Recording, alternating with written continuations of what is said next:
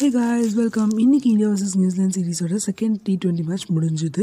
India இந்த மேட்சை win பண்ணி சீரீஸை வின் பண்ணிட்டாங்க.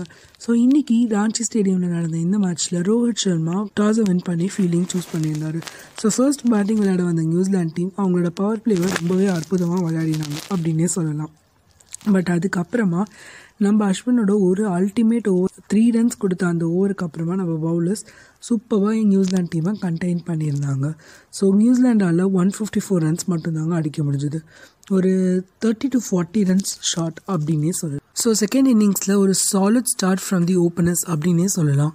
கேஎல் ராகுல் sixty five runs அடிச்சிருந்தாரு and Rohit Sharma fifty five runs அடிச்சிருந்தாங்க New Zealand ஸ்பின்னர்ஸால் அவங்கள கண்டெய்னே பண்ண முடியலங்க. இவங்க ரெண்டு பேரும் அவுட் ஆனதுக்கு அப்புறமா ஒரு லைட்டாக ஒரு ஸ்லிப் டீம் இந்தியா கிட்டேன்னு பார்க்க முடிஞ்சது. ஏன்னா சூரியகுமார் யாதவ் வந்த உடனே அவுட் ஆகிட்டு போயிட்டார். ஸோ அதுக்கப்புறமா வெங்கடேஷ் ஐயர் அண்ட் ரிஷப் பந்த் சேர்ந்து மேட்ச்சை முடிச்சிருந்தாங்க.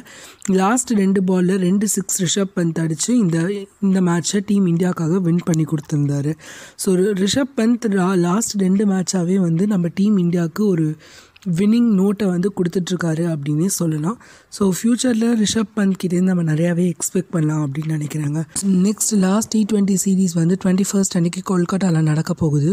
நியூசிலாந்து அந்த மேட்ச்சை வின் பண்ணி டூ ஒன்னு எடுத்துகிட்டு போக போகிறாங்களா இல்லை இந்தியா அந்த மேட்ச்சை வின் பண்ணி த்ரீ ஜீரோ அப்படின்னு எடுத்துகிட்டு போக போகிறாங்களா அண்ட் இந்தியன் டீமில் வேறு ஏதாவது நம்ம வந்து எக்ஸ்பெரிமெண்ட்ஸ் பண்ண போகிறாங்களா அப்படின்னு எல்லாத்தையுமே வெயிட் பண்ணி பார்க்கலாம். Until then this is the where signing off bye guys